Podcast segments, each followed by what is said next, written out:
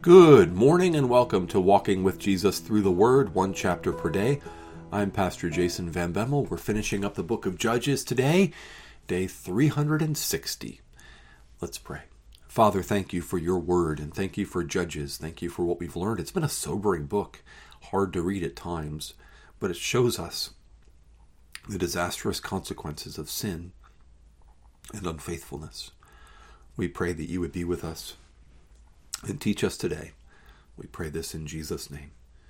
Amen. Amen. So I've been thinking about something before we get into Judges 21. One of the instances of this sort of thing playing out in church history was, the late medieval Roman Catholic Church became so idolatrous and so immoral and withheld the word of God from the people so that it wasn't taught really anywhere among God's people, that reform was needed. And so Martin Luther and John Calvin and people like that brought reformation. But when that reformation was brought, it also confronted Rome in her corruption and idolatry. And there were wars that broke out. And the wars of religion, there's wars of religion that were fought from 1530s really up until the 1640s. So for over 100 years, you had wars of religion that tore apart Europe, and they were the deadliest wars that Europe had ever seen, and they were the deadliest wars that Europe would see until World War I. I mean, millions of people were killed in the wars of religion of the 1500s and 1600s, and secular historians will look back on that and just say, well, you see, religion causes people to fight with one another. But there's more to it than that. It was a pattern of generation after generation of idolatry and immorality that had deeply seeped in to the late medieval Roman Catholic Church. Corruption, the first of the two Levites we saw at the close, like he's just a gun for hire. He's going for whoever's going to pay him the most money. That's largely what the church was all about. They were loyal to the nobles and to the kings and to those who had lots of money because they were the ones who tithed quite generously. And so you had idolatry, you had immorality, you had corruption, and it led to a disastrous consequence of a horrible civil war. And that was really how we should look at those wars of religion, the 1500s and 1600s, as a civil war among the people who call upon the name of Jesus, some of whom are corrupt and vile and idolatrous, and others of whom were also misguided in their own ways, but some of them were righteous and wanted to call the church back to repentance, but it led to this incredibly bloody civil war. In many ways, the American Civil War we can also see as another instance of the same thing. You had part of the church that justified chattel slavery, that justified owning and abusing other human beings for their own selfish ends. And there was a call to repent of that, and that call was resisted, and it led to the bloodiest war in American history. Not that America should be identified with the church, but there was a large Christian underpinning on both sides in the American Civil War. And Abraham Lincoln's second inaugural address, which is actually remarkably preserved on the wall of the Lincoln Memorial, is a call to tell us that this is God's justice against a nation for generations of injustice. And that injustice comes out of an idolatrous desire to just be selfish and to serve their own ends. So we are going to be getting into now Judges 21, but those things just have come to mind as I've been reflecting on these chapters, these closing chapters of Judges, how we've seen in history of the church the same pattern come about. So here's Judges chapter 21. Now the men of Israel had sworn at Mizpah, "No one of us shall give his daughter in marriage to Benjamin." And the people came to Bethel and sat there till evening before God, and they lifted up their voices and wept bitterly. And they said, "O Lord, the God of Israel, why has this happened in Israel, that today there should be one tribe lacking in Israel?" And the next day the people rose early and built there an altar and offered burnt offerings and peace offerings. And the people of Israel said, "Which of all the tribes of Israel did not come up in the assembly of the Lord?" For they had taken a great oath concerning him who did not come up to the Lord at Mizpah, saying, "He shall surely be put to death." And the people of Israel had compassion for Benjamin their brother and said, "One tribe is cut off from Israel this day. What shall we do? For wives, for those who are left, since we have sworn by the Lord that we will not give them any of our daughters for wives." And they said, "What one is there of the tribes of Israel that did not come up to the Lord at Mizpah?" And behold, no one had come up to the camp from Jabesh-Gilead to the assembly. And when the people were mustered, behold, not one of the inhabitants of Jabesh-Gilead was there.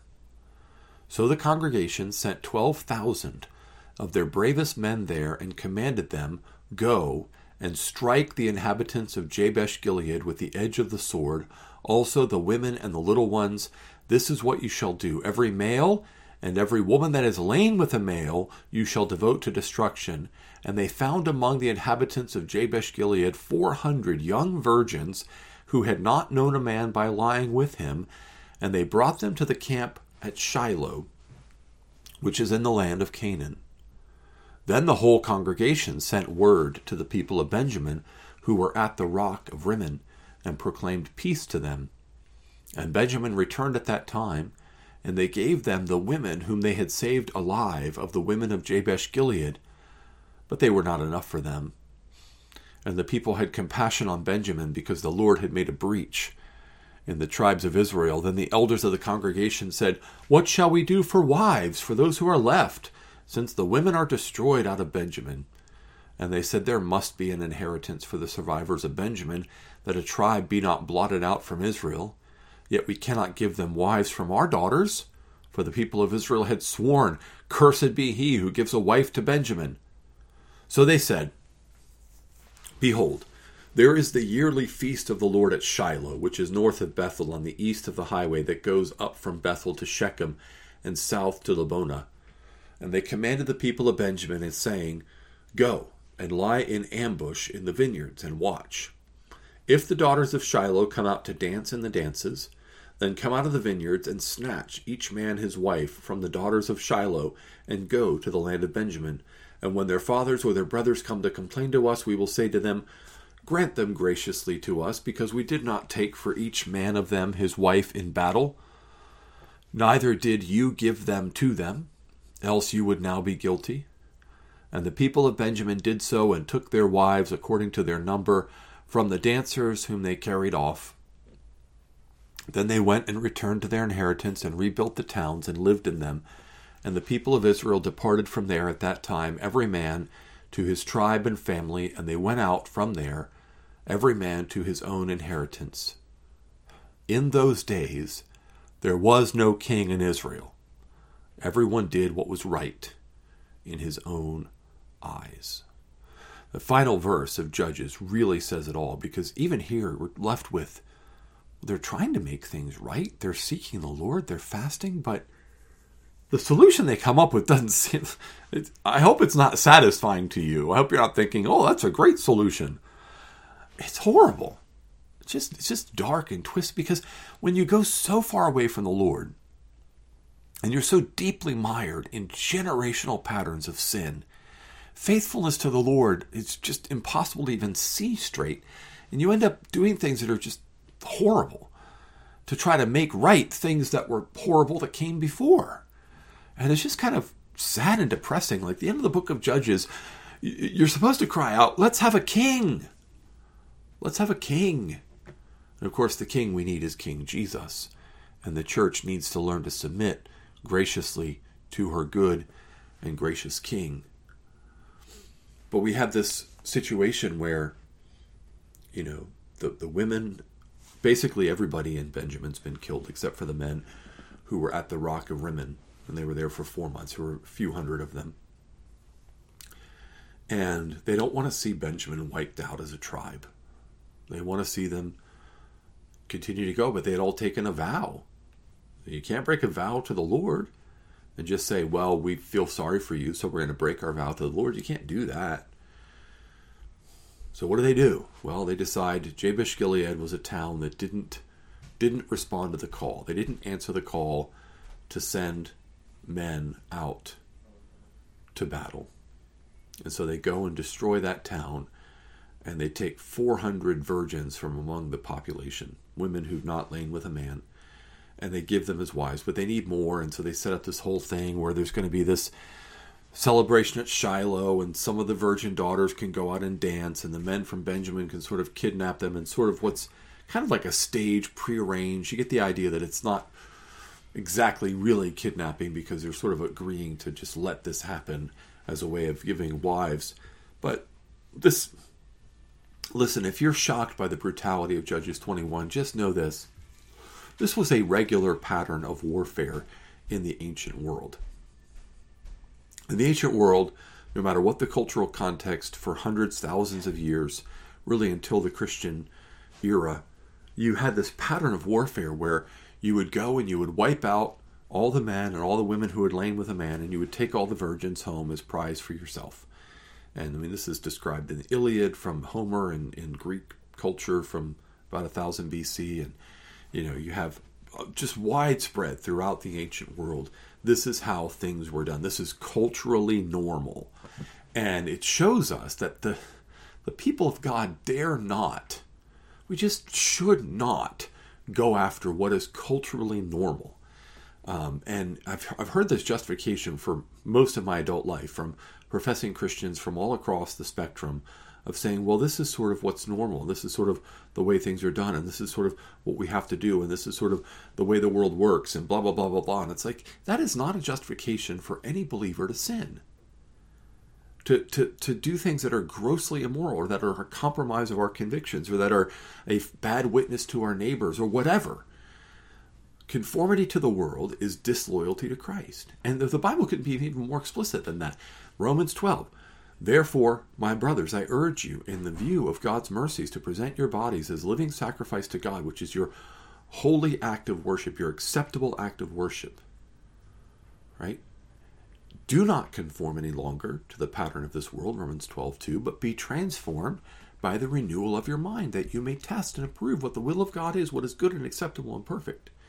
Don't be transformed to the conform to the world, but be transformed by the renewing of your mind, Romans 12:2. James 4:4, do you not know that your friendship with the world is enmity toward God? Whoever makes himself a friend of the world makes himself an enemy of God. 1 John 2:14-16. Do not love the world or the things that are in the world, for all the things that are in the world, the lust of the flesh, the lust of the eyes, the pride of life, do not come from the Father, but from the world. The world and its desires are passing away, but the man who does the will of God remains forever. The Bible is repeatedly and explicitly clear.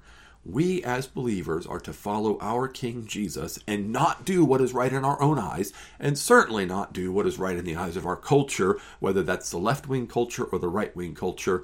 The world's culture is selfish, self-seeking, power-hungry, pragmatic, manipulative, greedy, and wrong. King Jesus calls us to truth and love, to righteousness and faithfulness. And only when the people of Israel have a king who leads them in righteousness do they begin to live a life that pleases God. And that's what we need to do as the church today. That's been our theme throughout these closing chapters of Judges. I feel like I'm beating a drum, but it's so important that we hear it. We must turn our backs on the world. We must turn our faces to King Jesus. We must be loyal to him and him alone. So if there are things in your life, let me just directly confront you and me. If there are things in your life that are pulling you into a worldly frame of mind and thinking, cable news channels, online news sources, social media, radio, whatever, and it's pulling you into a worldly way of thinking, selfish, pragmatic, angry, self-righteous, compromising with immorality, justifying worldliness, whatever it may be, unplug those things and throw them away from you. Do not be conformed any longer to the pattern of this world, but be transformed by the renewal of your mind. Do not love the world or the things that are in the world. A friendship with the world is enmity toward God. Could I be any clearer about it? I don't think God's word could be any clearer about it.